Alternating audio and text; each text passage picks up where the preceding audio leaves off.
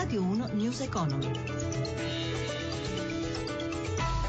17.32, buon pomeriggio, ben trovati da Luigi Massi, borse europee in ordine sparso, tra poco sentiremo la chiusura in diretta di Piazza Affari, ma intanto parliamo ancora delle turbulenze finanziarie cinesi, le borse asiatiche sembrano ignorare alcuni dati macroeconomici del paese del dragone, importazioni di greggio in aumento, consumi in rialzo, mercato immobiliare in forte sviluppo, eppure proseguono i ribassi. Sentiamo il corrispondente da Pechino, Marco Madinelli.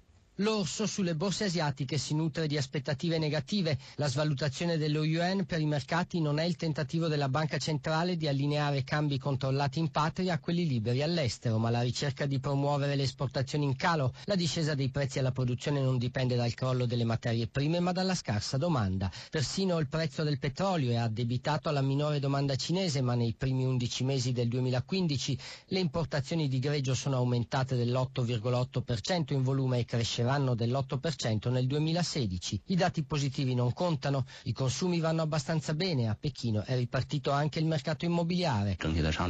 Sono aumentati i prezzi dei terreni e delle case nuove, dice Ren Qixin, direttore di Yahao Real Estate.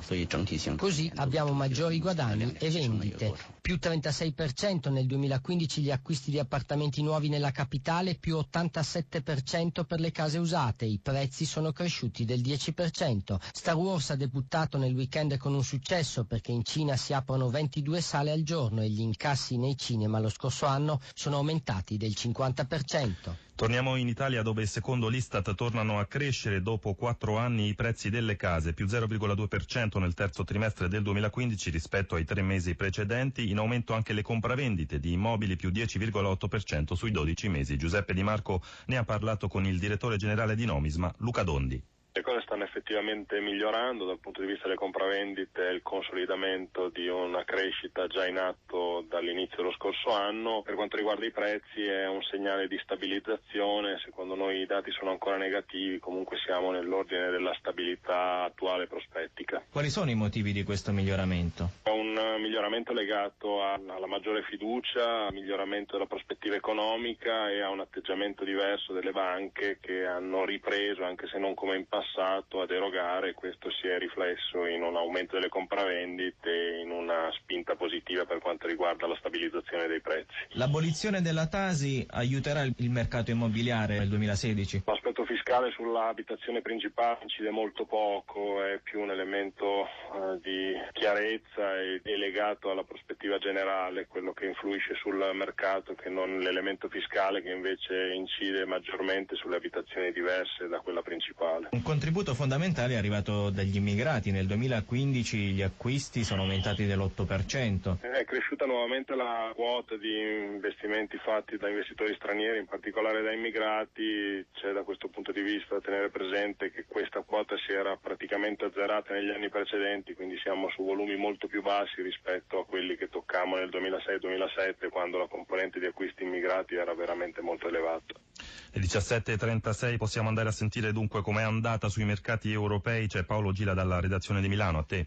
Buonasera da Milano, chiudono in territorio negativo tutti i principali listini europei dopo una giornata in altalena e con una buona prospettiva nel primo pomeriggio quando Wall Street aveva aperto con un progresso vicino al punto percentuale. Ora il Dow Jones arretra dello 0,10%, il Nasdaq mostra un calo dello 0,51% e così nell'ultima fase della seduta tutte le borse hanno reclinato. Fuzimib chiude a Milano in calo dello 0,57%, la peggiore Londra meno 0,69%, Parigi meno 0,49%, Francoforte contiene il calo allo 0,25%.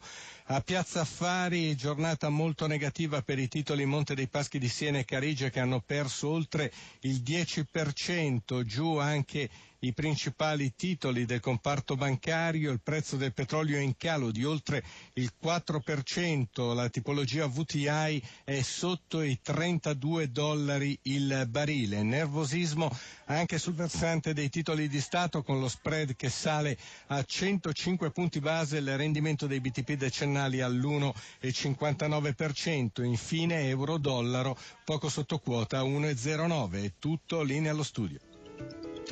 Grazie a Paolo G. La News Economy torna domani alle 11.32 in regia Ezio Bordoni da Luigi Massi. Buon proseguimento d'ascolto su RAI Radio 1. Radio 1 News Economy.